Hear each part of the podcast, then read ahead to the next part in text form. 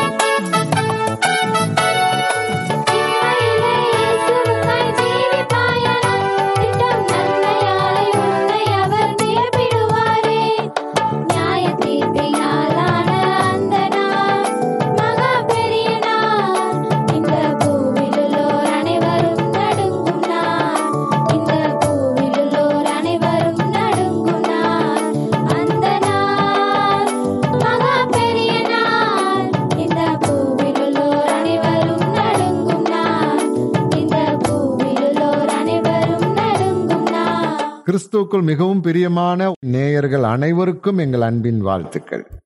இன்றைக்கு நாம் நியாய தீர்ப்பை குறித்து அதில் உள்ள காரியங்களை குறித்து பார்க்க போகிறோம் நிறைய பேர் நியாய தீர்ப்பு இல்லை என்கிறார்கள் சில பேர் நியாய தீர்ப்பு இருக்கிறது என்று சொல்லுகிறார்கள் இருக்கிறதா இல்லையா என்பதையெல்லாம் நாம் ஆராய்ந்து பார்க்க போகிறோம் நியாய தீர்ப்பு உலகத்தில் இருக்கிறதா இல்லையா கர்த்தருடைய பிள்ளைகளுக்கு நியாய தீர்ப்பு உண்டா இயேசு எனக்காக எல்லாவற்றையும் செய்து முடித்து விட்டார் திரும்ப ஒரு நியாய தீர்ப்புக்கு நான் உட்பட வேண்டுமா என்ற கேள்விகளுக்கெல்லாம் இன்றைக்கு ஒரு பதிலை நாம் பார்க்க போகிறோம் அதுவும் வேதத்திலிருந்து பார்க்க போகிறோம் அவர்கள் சொன்னார்கள் அல்லது இங்கே இப்படி இருந்தது அந்த புத்தகத்தில் எப்படி எழுந்து எழுதியிருந்தது இதெல்லாம் விட்டுருங்க நாம் பைபிள் இன்னைக்கு என்ன சொல்லுது என்பதை பார்க்க திறந்த கண்ணோடு பார்க்க கிருபி செய்வாராம் ஒன்றை நான் சொல்லட்டா நீங்க வந்து இதை கேட்கும் போதே இல்லையே அது அப்படி இது இப்படி என்று நீங்க உங்களுடைய மைண்ட்ல ஒரு மனதில் ஒரு எண்ணத்தை வைத்து கொண்டு கேட்பீர்களானால் அது உங்களுக்கு சரியாக உள்ளே அது நுழையாது ஆரம்பத்திலேயே நீங்கள் நடுநிலையோடு இருக்கணும் இல்லையா ரெண்டாவது கற்றுக்கொள்ளுகிற மனதோடு இருக்கணும் இப்போ லீதியால்னு ஒரு அம்மா வாசிக்கிறோம்ல பதினாறு பதினாலு அப்போஸ்தலர் பதினாறு பதினாலு அதில் லீதியால் என்ற ஒரு சகோதரி அதை வாசியம் பார்க்கலாம் அப்பொழுது தியத்திரா ஊராலும் ரத்தாம்பரம் விற்கிறவங்க ரத்தாம்பரம் விற்கிறவங்க சாதாரண இதில் ஒரு நல்ல பிசினஸ் செய்யறவங்க தேவனை வணங்குறவளும் தேவனை வணங்குறவங்க ரொம்ப நாளா தேவனை வணங்கிட்டு இருக்கவங்க லீதியால் என்னும் பேருள்ள ஒரு ஸ்திரீ கேட்டுக்கொண்டிருந்தாள் பவுல் சொல்லியவைகளை பவுல் சொல்றதெல்லாம் கேட்டுக்கிட்டே இருந்தாங்க கவனிக்கும்படி கர்த்தர் அவள் இருதயத்தை திறந்தர்லினார் கர்த்தர் அவர் இருதயத்தை திறந்தர்லினார் இது சொல்றது யாரு பவுல் சொல்றாரு லீதியாலுக்கு கூட தெரியாது கர்த்தர் வந்து கையை வச்சதும் தெரியாது திறந்தும் தெரியாது நிறைய பேர் நம்ம என்ன நினைக்கிறோம் ஒரு கரம் வந்தது நான் பார்த்தேன் என்னை தொட்டதுன்னு சொல்லி இங்கேருந்து அங்கே வரைக்கும் அடித்து தலைகளெல்லாம் உடஞ்சிருக்கு எனக்கு அப்படி ஆயிருக்கு தேவனுடைய வல்லமை ஆனால் இங்கே இயேசுவே வந்து தொடுறாரு திறக்கிறாரு லாக்கை போட்டு பூட்டை போட்டு திறந்து விடுறாரு அப்போது அந்த அம்மாவுக்கு ஒன்றுமே தெரியல வார்த்தை உள்ளே போயிடுச்சு அதுவுமே போதும் இல்லையா ஏன்னா நல் அது வரைக்கும் வழி அருகே உள்ள நிலமாக இருந்த அந்த அம்மா இப்போ வார்த்தை போன உடனே நல்ல நலமாக மாறிட்டாங்க நல்ல நலமா மாறிட்டா முதல்ல நூறு அறுபது முப்பது ஆமேன் அப்போ நீங்களும் நானும் புரியல அப்படிங்கிறதுல விட்டுறாங்க கடைசி வரைக்கும் இதை நிறுத்தாம நீங்க எந்திரிச்சு போகாம போன் வந்தாலும் ஆஃப் பண்ணி வச்சுட்டு கேட்டீங்கன்னா புரியாட்டியும் கர்த்தர் வந்து திறப்பார் கர்த்தர் திறக்கணும் என் இருதயத்தையும் திறக்கணும் அப்படின்னு விரும்புனீங்கன்னா நீங்க உட்காந்து கேட்கணும் ஆமேன் இல்லையே தரக்கட்டும் நான் கேட்குறேன்னா நடக்காது உட்காருங்க கர்த்தர் தரப்பார் புரியலையே இது எனக்கு புரியலையே அப்போ இன்னைக்கு நிறைய பேர் வந்து என்ன சொல்றாங்க நியாய தீர்ப்பு இல்லை அதுக்கு என்ன சொல்றாங்க ரோமர் ஐந்தாம் அதிகாரம் பதினாறு முதல் இருபத்தோரு இருபத்தோரு வசனம் நமக்கு வாசிக்க நேரம் இல்லை ரோமர் ஐந்து பதினாறு முதல் இருபத்தி ஒன்று வரைக்கும் இருக்கிற ஐந்து வசனங்கள் அந்த வசனங்கள்ல என்ன சொல்லி இருக்குது ஒரு மனுஷன் சொல்லுங்க ஒரு மனுஷன் பாவம் செய்ததினால நம்ம எந்த பாவமும் செய்யாதது மலே பாவிகளா பாவி ஆயிட்டோம் இயேசு கிறிஸ்து உலகத்துல வந்து நம்முடைய பாவங்களுக்காக அவர் மறித்து நாம மறிக்க வேண்டிய இடத்துல இயேசு மறித்து நாம சுமக்க வேண்டிய எல்லாவற்றையும் அவர் சுமந்ததுனாலே ஆட்டோமேட்டிக்கா நாம் பரிசுத்தமாயிட்டோம் அப்படிங்கிறது தான் ரோமர் ஐந்தாம் அதிகாரம் பதினாறுலேருந்து இருபத்தி ஒன்று திரும்ப சொல்லட்டா நான் சொல்ற சரியான் பாரு நான் பாவம் செய்யாமலே ஆதாம் செய்த பாவத்தினாலே பாவி ஆயிட்டேன் நான் ஒன்றுமே செய்யாமலேயே இயேசு கிறிஸ்துடைய மரணத்தின் மூலமாக நான் பரிசுத்தமாகி ஜீவனுக்குள் பிரவேசித்தேன் அப்போ வசனம் தெளிவா இருக்கையா நீங்க போட்டுக்கிட்டு நியாய தீர்ப்பு இருக்கு அது இருக்கு இது இருக்குன்னு சொல்றீங்களே அப்படிதான் நிறைய பேர் சொல்றாங்க இல்லையா வசனம் தான் தெளிவா சொல்லுது நீ பாவம் செய்யாமலே பாவி ஆயிட்ட நீ பரிசுத்தமாகாமலே பரிசுத்தம் அப்ப நான் என்னத்தான் செய்யணும் நீ ஒன்றும் செய்ய வேண்டாம் ஐயா கோயிலுக்கு வா இருக்க காணிக்க பூரா எனக்கு கொடு போயிட்டே இருக்கு நீ சினிமா பார்க்கலாம் நீ எது வேணாலும் செய்யலாம் தப்பு பண்ணலாம் ஜபிக்க தேவையும் இல்லை ஒன்றுமே இல்லை ஒரு நார்மலாக உலக மனுஷன் எப்படி வாழ்கிறானோ வாழ்ந்துரு சபைக்கு வந்துரு எனக்கு நீ தர வேண்டியதை தந்துரு நானும் வந்து நல்லா பெருசாக கட்டி வாழ்ந்துக்கிட்டு இருக்கிறேன் நீ வா போ நீ எதை குறிச்சும் கவலைப்படாத நீ அப்பப்போ சினிமா பார்க்குறியா பார்த்துரு நிறைய பேர் இன்னைக்கு உதாரணம் கூட அதை சொல்லி பண்ணுறாங்க இல்லையா அப்போ இதுகள் எல்லாம் அப்போ பார்த்துட்டா அப்போ ரட்சிப்புங்கிறதுக்கு அங்கே விலை இல்லாமல் ஆகி போயிடுது இல்லையா சரி அது ஒரு புறம் இருக்க அப்போ நம்ம ஒரு அஞ்சு சம்பவத்தை சுருக்கமாக சொல்ல போகிறோம் அப்போ அவர்கள் எல்லாருமே ஏதோ ஒரு தப்பு செய்தவர்களாக கணக்கில் இல்லை மைனூட்டாக பார்த்தா தான் கவனமாக பார்த்தா தான் அவர்கள் ஆமாம் தப்பு பண்ணியிருக்காங்க அப்படின்னு தெரியும் அவர்கள் பண்ணின தப்பை நானும் நீங்களும் தப்பி தவறி செய்திருந்தால் அல்லது செய்திருக்கோமா இல்லையானே நமக்கு தெரியாது இல்லையா நம்ம எதை வச்சு பார்க்க ஆகவே பயத்துடனே நடுக்கத்துடனே கர்த்தரை நாம் சேவிக்க கடன் இல்லையா அப்போ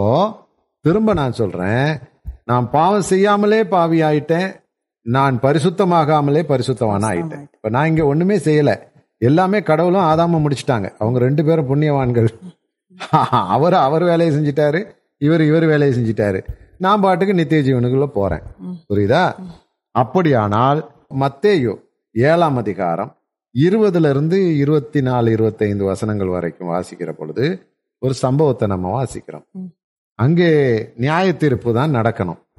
நியாய தீர்ப்பு நேரமாகத்தான் இருக்கணும் அது ஒரு கூட்ட மக்கள் அங்கே வாராங்க அவர்கள் எல்லாரும் ஊழியம் செய்கிறவர்கள் இல்லைன்னா விசுவாசிகளாக கூட இருக்கலாம் அவங்கெல்லாம் நிறைய அற்புதங்கள் செய்கிறாங்க இல்லையா யாரும் ஒன்று நல்ல ஒரு பரிசுத்தமான உலகத்தில் கருதப்பட்டவர்கள் அந்த வீட்டுக்கு போனால் சுகமாகும் அவருக்கு ஃபோன் பண்ணால் விடுதலை கிடைக்கும் அவர் கூட்டத்துக்கு போனால் எனக்கு அற்புதம் கண்டிப்பாக நடக்கும் என்று உலகத்தால் புகழப்பட்டவர்கள் அவங்கெல்லாம் வந்து ஏசுவாமிகிட்ட சொல்கிறாங்க ஏசாமி கிட்ட நியாய தீர்ப்பில் போய் நிற்கும்போது இவங்க என்ன நினச்சிட்டாங்க ஏசுவாமி எழுந்திருந்து என்னை தேவான் மாதிரி வரவேற்பார் மாலை போட்டுருவார் ஓ வா வா வா வா வா வா வா பிள்ளைகளா கண்மணிகளா அப்படின்னு சொல்லி கூப்பிட்டுருவாரு அப்படின்னு நினச்சிட்டு போனால் ஏசுவாமி திரும்பி கூட பார்க்கல அப்படின்னு எல்லாம் பண்ணி பார்த்துருப்பாங்க பாப்பாரா ஏசுவாமி பார்ப்பாரு இருமி பார்த்துருவான் அப்படின்னா திரும்பி பார்ப்பாங்க ஏசுவாமி பார்த்துருவார் போல இருக்கு அப்படின்னு எல்லாம் பண்ணி சேட்டை பண்ணியிருப்பாங்க கண்டுக்கவே இல்லை அப்போ இவங்களே வாயை திறந்து சொல்கிறாங்க நீங்கள் நாங்கள் வந்து அநேக அற்புதம் பண்ணோம் தெரியுமா உங்களுக்கு நாங்கள் தான் ஒரு ஒரு ஆயிரம் பேரை இருக்கிறோம் அப்படின்னோன்னு ஏசுவாமி பார்க்காரு எங்கேருந்துடா கிளம்பி வராங்க இவங்க எல்லாம் என்னடா இது அப்படின்னா மேலே அப்படின்னு சொல்லி பார்த்தா நாங்கள் பிசாசுகளை துரத்தினோம் ஒரு பேய் கூட எங்கிட்ட நிற்கல ஆணிச்சு ஓடிருச்சு இப்போ பாருங்க நான் லிஸ்ட்டு சொல்லட்டா இந்த ஊரில் பேரெல்லாம் சொல்ல முடியாது பாரு அது வேற தப்பாயிரும் என்ன அப்புறம் ஏபிசின்னு ஒரு பேரெல்லாம் அடிக்க வச்சுட்டு இவங்களுக்கெல்லாம் பேய் துரத்தினோம் ஓடிச்சு கேட்டு பாருங்களேன் அவங்களாம் லைனில் தான் நிற்காங்க அப்புறம் அவர் தேடி பார்த்துருப்பாரு யாராவது நம்மகிட்ட சோமானம் இருந்தால் பிடிச்சி நிற்க வச்சு பார்த்தியா இவனுக்கு சோகம் கொடுத்தோம் ஆனால் ஒரு பயிலும் இல்லை அங்கே அதுக்கு பிறகு சொல்கிறாங்க தீர்க்க தரிசனம் சொன்னோம் உங்கள் நாமத்தினால கரெக்டாக சொன்னோம் வீட்டில் உனக்கு வீட்டில் இந்த பிரச்சனை உன் மனைவிக்கு இந்த பிரச்சனை நீ இவ்வளோ கஷ்டத்தில் இருக்க உனக்கு வேலை இல்லை வெட்டி இல்லை ப்ரமோஷனுக்காக காத்திருக்கிற உன் பிள்ளைகள் ரெண்டு மகள்மார்கள் கல்யாணத்துக்காக காத்திருக்கிற பதிமூணாம் தேதி கல்யாணம் எப்படி எல்லாம் தீர்க்க தரிசனம் சொன்னால் அப்படியே நடந்துச்சு அப்புறம் அப்போ பார்த்தா ஏசாமி கண்ணே பார்க்கான் ரைட்டு இனி ஏசாமி சரின்றாரு ஆமால்ல அப்படிம்பாரு ஏ அவரு மூஞ்ச உருன்னு வச்சுக்கிட்டு நீ யாருன்னு எனக்கு தெரியாதுடா முதல்ல நீ ஒன்னு அறிமுகப்படுத்து நீ அற்புதம் செஞ்சதெல்லாம் அப்புறம் நான் யார் அப்படிங்கறது முதல்ல சொல்லணுமா இல்லையா நீ எவ்விட தாரோ அக்கிரம செய்கைக்காரரே எனக்கு அது இன்னும் ஜீரணிக்க முடியல எனக்கு வந்து அந்த வசனம் வாசிக்கும் போதெல்லாம் உள்ளமெல்லாம் நடுங்கும் நாளைக்கு எனக்கும் அந்த நிலைமை ஆயிருமோ அப்படிங்கிற ஒரு பயம் இருக்கு சரியா அப்போ நம்ம வந்து ஏன் காரணம்லாம் இப்போ பார்க்கறதுக்கு நமக்கு நேரம் இல்லை அப்போ இப்படி ஆதா மூலமாய் பாவியானேன் இயேசு மூலமாய் பரிசுத்தமானேன் என்று சொல்கிறவர்கள் ஏன் இயேசு அவர்களை அக்கிரம செய்யக்காரரே என்னை விட்டு அகன்று போங்கள் அப்படின்னு சொல்றாரு அப்படிங்கிறதுக்கு பதில் சொல்லணும் ஒன்று ரெண்டாவது சம்பவம் நீங்க சொல்லுங்க லூக்கா பதிமூணாவது அதிகாரம் இருபத்தி நாலுல இருந்து இருபத்தி நாலு இருபத்தஞ்சு இருபத்தி ஆறு வரைக்கும் வாசிக்கும் போது இயேசு கூட உட்கார்ந்து சாப்பிட்டவங்க அவருக்கு கூட இருந்து ஊழியம் செய்தவங்க வீதி அங்கேயும் பார்த்தா ஒரு குரூப் நான் எல்லாம் டேபிள் உட்காந்து சாப்பிட்டாங்க ஐயா சோமாரிகளா அம்மா உன் பேர் என்னப்பா நான் என்ன பேரு ஐயா என் பேரு பீட்டர் ஐயா அப்படின்னு சோமா இருக்கியா பிள்ளைலாம் சோமா இருக்கா எல்லாம் பேசியிருக்காரு சாப்பிடும் போய் பேசுவாங்கல்ல இந்த சாப்பிடும்போது பேசுறதுனாலயோ அல்லது ஏசுவாமிக்கு குழம்பு ஊத்தி கொடுத்ததுனாலயோ நான் பெரிய ஆளாக முடியாது அவர் நல்லது தேங்க்யூப்பா நல்லா இருக்கு குழம்பு சூப்பராக இருக்கு உப்பெல்லாம் தூக்கலாக இருக்குன்னு சாப்பிட்டு போயிட்டு வயிறு நல்லா ஏப்பம் விட்டுட்டு ஏசப்பா போயிட்டாரு இவன் என்ன நினச்சிட்டான் நான் அன்னைக்கு நீ சோறு கொடுத்தேன் சோறு கொடுத்தேன்னு ஒரு புறா சொல்லியிருப்பான் நான் பாரு நியாய தீர்ப்பு நாளில் என்னை கட்டி பிடிச்சி தள்ளி உள்ளே கொண்டு போயிடுவாரு அதனால நான் கோயிலுக்கு போனாலும் சரி போட்டியும் சரி ஜெயிச்சாலும் சரி ஜெபிக்கணும் காணிக்க கொடுத்தா என்ன கொடுக்காட்டி என்ன இருந்தான் தெனாவட்டா இருந்தான் நியாய தீர்ப்பு நாள் வந்தது இவர் தூரம் போனார் போனவுடனே அவர் கண்டுக்கவே இல்லை அடுத்தாள் அடுத்தாள் வா தம்பி நீ வா தம்பி நீ வா தம்பின்னு இவன் பார்க்கான் என் நம்மளை கூப்பிடலையே இவன் மெல்ல போய் சைடில் ஐயா அன்னைக்கு இத்தனாம் தேதி ஜனவரி மாதம் பதிமூணாம் தேதி நம்ம சாப்பாடு உட்காந்து சாப்பிட்டோம் இல்லையா குழம்பு நல்லா இருக்குன்னு சொன்னீங்கல்ல நான் தான் ஏ யாருன்னே தெரியல போடா அவனை கூப்பிட்டு போடா அந்த உட்காந்துட்டாரு ஏமா இது பைபிள் உண்மை இப்படி நடக்கு நான் வந்து கற்பனை பண்ணி சொல்லலை லூக்கா பதிமூணாம் அதிகாரம் இருபத்தாறுலேருந்து இருக்கு இருபத்தி ஒன்றுலேருந்து இருபத்தாறு வரைக்கும் இருக்கிறத சொல்கிறேன் நான் உங்களோடு புசித்தோம் அல்லவா எங்கள் தெருக்களில் நீங்கள் வந்து போதங்கம் பண்ணினீங்களே போர் அடிக்கிருப்பா டைம் இல்லைப்பா அப்படின்னு சொல்லி தேவதூதனை காட்ட அவன் கரகரன்னு எழுத்துட்டு போயிட்டான் ஏன் அப்படி செய்தார் அப்போ ஆட்டோமேட்டிக்காக அவன் போயிருக்கணும்ல பரலோகத்துக்கு ஏசாமிக்கு சோறு கொடுத்தவனே போகல ஏசாமி பேர்ல அற்புதம் செஞ்சவனே போகல பிறகு நானு நீனு இங்கே சும்மா இப்படி இருக்கலாம் என்ன கேதி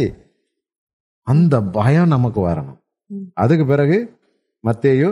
இருபத்தஞ்சு இருபத்தஞ்சாம் அதிகாரத்தில் கன்னிகைகள் நீங்கள் அஞ்சு பேரை ஆண்டவர் ரிஜெக்ட் பண்ணிட்டாரு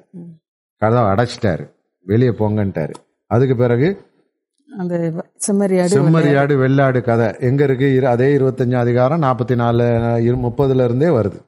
அவன் ரெண்டு குரூப் இருக்கிறாங்க ஒரு குரூப் வெள்ளாடுன்ட்டாரு இடது பக்கம் வெள்ளாடு வலது பக்கம் செம்மறியாடு செம்மறியாடை பார்த்து நீங்கள் என் பிள்ளைகள் வாங்க அப்படின்ட்டாரு வெள்ளாடை பார்த்து நீங்கள் வராதிங்க நீங்கள் பிசாசுக்காகவும் உன்னுடைய தூதருக்காகவும் நியமிக்கப்பட்ட அக்னி கந்தகம் எரியிற நரகத்துக்கு போன்ட்டார் இவங்களையாவது எனக்கு தெரியான்ட்டாரு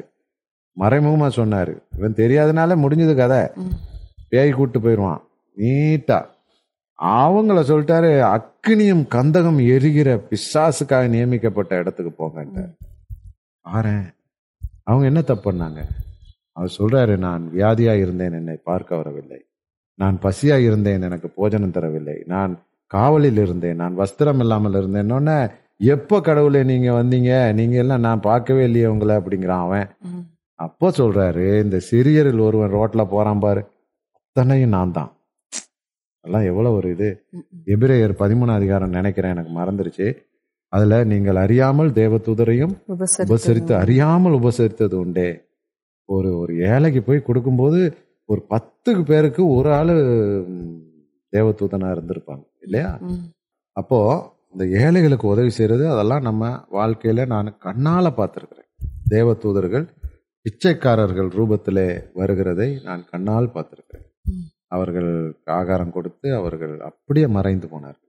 ஒரு மூணு தாய்மார்கள் ஆனால் அவங்க அழகாக ஒன்று ஒரே சைஸில் அழகாக இருந்தாங்க நான் அது மறைகிற வரைக்கும் அவங்க தேவத்துவர்னு தெரியல தெரிஞ்சிருந்தா அன்னைக்கு இட்லி கொடுத்துருக்கான் சிக்கன் பிரியாணி கொடுத்து அவன் கையை பிடிச்சிக்கிட்டு வீட்டுக்கு கூப்பிட்டு வந்து அப்படியெல்லாம் செஞ்சுருக்கலாம் ஆனால் அவங்க தேவதூதனை கடைசி வரைக்கும் தெரியல நான் வந்து நான் வந்து எனக்கு இன்னும் அது ஒரு துக்கமாக இருக்குது ஒருத்தரை இட்லி வாங்கிட்டு வர சொல்லி ஒரு மேசை போட்டு ரொம்ப எல்லாம் உபசரிக்கலை நான் அன்னைக்கு அது எனக்கு கொஞ்சம் துக்கமாக இருக்குது ஆனால் ஒரு தம்பிக்கிட்ட சொன்னேன் இட்லி வாங்கிட்டு வா இன்னொருத்தட்ட மேசை போட்டு சேர் மூணு சேர் போட்டு தண்ணி வச்சு சாப்பிடுங்க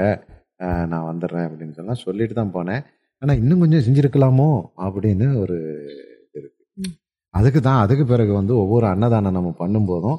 ஒருத்தரையும் பார்த்து பார்த்து வைப்பேன் இதில் ஒருத்தனாவது நமக்கு தேவதூதராக இருக்க மாட்டாங்களா நான் வந்து வஞ்சகத்தினால் அப்படி செய்யலை அப்போ எல்லாரையும் தேவதூதராகவே பார்க்க ஆரம்பித்து அவங்க இலையை நான் எடுக்கணும்னு ஆசைப்படுவேன் மற்றவங்கெல்லாம் வந்து நம்ம ஸ்டாஃப்ஸ் எல்லாம் வந்து சார் நீங்கள் இருங்க நாங்கள் பார்த்துருன்னா நான் எடுக்கணும்பா எனக்கு ஒரு கொஞ்சம் கிருப வேண்டாமா ஏன்னா அந்த இலையை நம்ம எடுக்கணும் அவங்களுக்கு நாங்கள் சாப்பாடு கொடுக்கணும் இந்த சம்பவம் தான் என்னை மாத்துச்சு சரி அது ஒரு புறம் இருக்க கடைசியா நம்ம பார்க்குறோம் லாசர் ஐஸ்வர்யவான் சம்பவத்துல லாசரு தேவ தூதரால் ஆபரகாமுடைய மடிக்கு கொண்டு போகப்பட்டார் என்று இருபத்தொன்னு இருபத்தி ரெண்டு லூக்கா பதினாறாம் அதிகாரம் இருபத்தோராவது வசனம் இருபத்தி ரெண்டாவது வசனங்கள்ல இருக்கு லாசரு என்னும் பெயர் கொண்ட அவன் மறித்தான் தேவ தூதர்களால் அப்படியே கொண்டு போய் ஆபரகாமுடைய மடியில விடப்பட்டான்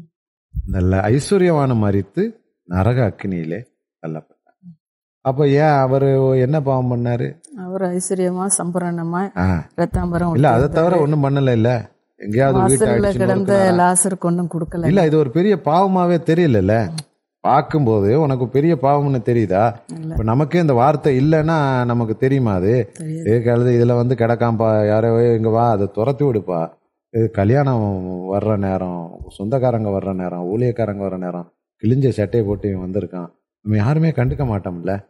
இல்லையா நம்ம அப்படி இருந்தா உடனே துணி எடுத்து கொடுத்து போட வைப்போம் போட வைப்போம் இருந்தாலும் சொல்றேன் பொதுவா இது வரைக்கும் நம்ம அப்படி ரொம்ப முக்கியத்துவம் கொடுக்கறது இல்லை இனிமே நம்ம அப்படி செய்யணும் என்ன இனிமே அது யாராவது பிச்சைக்காரங்க மாதிரி ரோட்டில் அப்படி வாசலில் வந்து நின்னா நம்ம செயலாட்டியும் ஒரு ஆளை கூப்பிட்டு போய் இதை இந்த கவனிச்சு நீ அனுப்பணும் அப்படின்னாவது நம்ம குறைஞ்சபட்சம் செய்யணும் அது நம்ம செய்யறதுக்கு தான் அது அடையாளம்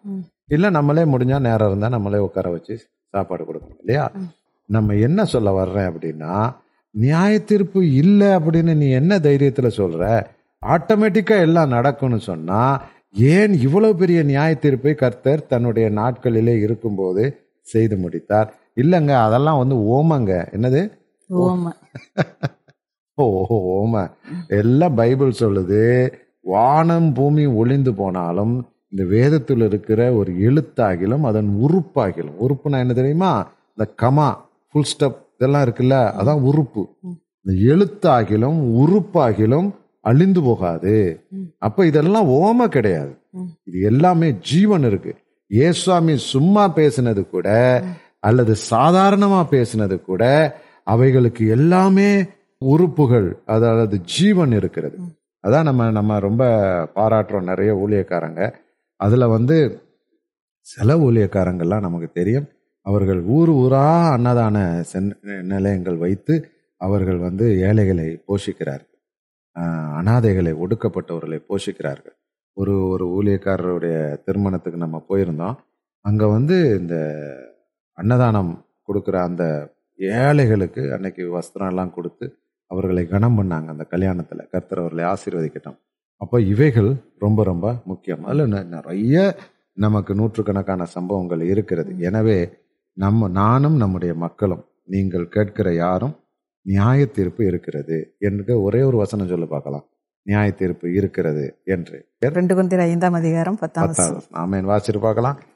ரெண்டு குருந்தியர் ஐந்தாவது அதிகாரம் பத்தாவது வசனம் வாசிக்க கேட்போம் மீண்டும் இதன் தொடர்ச்சி அடுத்தடுத்த நிகழ்ச்சிகளிலே நாம் பார்ப்போம் ஏனென்றால் ஏனென்றால் சரீரத்தில் சரீரத்தில் அவனவன் செய்த அவனவன் செய்த நன்மைக்காவது நன்மைக்காவது தீமைக்காவது தீமைக்காவது தக்க பலனை அடையும் தக்க பலனை அடையும்படி நாம் எல்லாரும் நாம் எல்லாரும் கிறிஸ்துவின் நியாயாசனத்திற்கு முன்பாக கிறிஸ்துவின் நியாயாசனத்துக்கு முன்பதாக வெளிப்பட வேண்டும் வெளிப்பட வேண்டும் பிரசங்கி பனிரெண்டு பதினாலு சொல்கிறது அவனவன் செய்த நன்மையானாலும் தீமையானாலும் தேவன் நியாயத்திலே கொண்டு வந்து நிறுத்துவார் ரோமர் ரெண்டாம் அதிகாரம் பதினாறாவது வசனம் சொல்லுகிறது அந்தரங்கங்களையும் அவர் நியாயம் தீர்ப்பார் வெளிப்படுத்தல் இருபது பதினொன்னு பனிரெண்டு இந்த வசனங்கள் சொல்லுகிறது வெள்ளை சிங்காசனம் வைக்கப்பட்டது அந்த சிங்காசனத்திலே இயேசு மகாராஜா நின்று நியாய தீர்ப்பு கொடுத்தார் எனவே நியாய தீர்ப்பு உண்டு தேவனுக்கு பயப்படுங்கள் அவர் பூமியை நியாய தீர்ப்பு செய்யும் காலம் நெருங்கி வந்திருக்கிறது இப்பொழுது நாம் ஒரு ஐந்து சம்பவங்களை உதாரணமாக பார்த்தோம் நம்முடைய உள்ளம் நடுங்கட்டும் பயப்படட்டும் இன்னும் ஆழமாய் கர்த்தருக்கு பயந்து தேவனோடு அறிமுகமாகி அவரோடு ஜெபத்திலே நிலைத்திருந்து வாழ உங்களை நாங்கள் ஆசீர்வதிக்கிறோம் இப்பொழுது நாம் ஜெபம் பண்ணுவோம் கர்த்தருடைய கரம் இந்த நாட்களிலே நம்மை நடத்துவதாக அன்பின் பரலோக பிதாவி இந்த கொடிய கொள்ளை நோயின் காலம் இது ஒரு யுத்த காலம் இது கிருமிகளின் யுத்த காலம் என்று அநேக பத்திரிகைகளிலே அநேக தொலைக்காட்சிகளிலே நாம் பார்க்கிறோம் இது கிருமி யுத்தம் கொள்ளை நோயின் யுத்தம் வீடுகளிலே முடங்கி இருக்கிற பலசாலிகள் எல்லாம் பயந்து நடுங்குகிற இந்த காலத்திலே தேவனே உடைய நியாய தீர்ப்புக்கு பயப்பட எங்களுக்கு உதவி செய் உம்முடைய நியாய தீர்ப்புக்காக நடுங்க எங்களுக்கு உதவி செய்யும் நீர் எங்களை பார்த்து நான் உன்னை அறியேன் என்று நீர் சொல்வீரானால் நாங்கள் பெறவாமல் இருக்கிறது எங்களுக்கு நலமாயிருக்கும் கர்த்தாவே என் தெய்வமே நாங்கள் வாழ்கிறது வீண் நாங்கள் வாழ்ந்தது வீண் உமக்காக சின்ன சின்ன பிரயாசங்கள் பட்டது கூட வீணாக போகுமே அப்பா எங்கள் நிலைமை பரிதாபமாய் முடியுமே ஒரு எழுபது எண்பது ஆண்டுகள் இந்த உலகத்திலே உமக்காக சின்ன சின்ன பாடுகளை சந்தோஷமாய் சகித்தார் லாசுருவை பார்த்து சொன்னீரே அவன் பூமியிலே தீமைகளை அனுபவித்தான் இப்பொழுதோ நன்மைகளை அனுபவிக்கிறான் நீ பூமியிலே சம்பரமமாய் வாழ்ந்தாய் இப்பொழுதோ தீமை அனுபவிக்கிறாய் என்று சொன்ன வார்த்தையின்படி தகப்பனே இந்த உலகத்திலே படுகிற சின்ன சின்ன கஷ்டங்களை சந்தோஷமாய் ஏற்றுக்கொண்டு ரெண்டு திமுத்த இரண்டாம் அதிகாரம் பனிரெண்டாவது வசனத்தின்படி அவரோடு கூட பாடுகளை சகித்தோமானால் அவரோடு கூட ஆளுகை செய்வோம் என்ற வார்த்தையின்படி தேவன் கிருபை பாராட்டம் என்றாடுகிறோம் அப்பா மோடு கூட பாடுகளை சகிக்க பலன் தாரம் பரிசுத்தமாய் காத்துக்கொள்ள பலன் தாரம் ஏசு கிறிஸ்து மூலம் வேண்டிக் கொள்கிறோம் ஜபம் கேளும் எங்கள் நல்ல பரலோக தூய பிதாவே ஆமே கர்த்தர் தாமே உங்களை ஒருவரையும் ஆசீர்வதிப்பாராக நன்றி வணக்கம்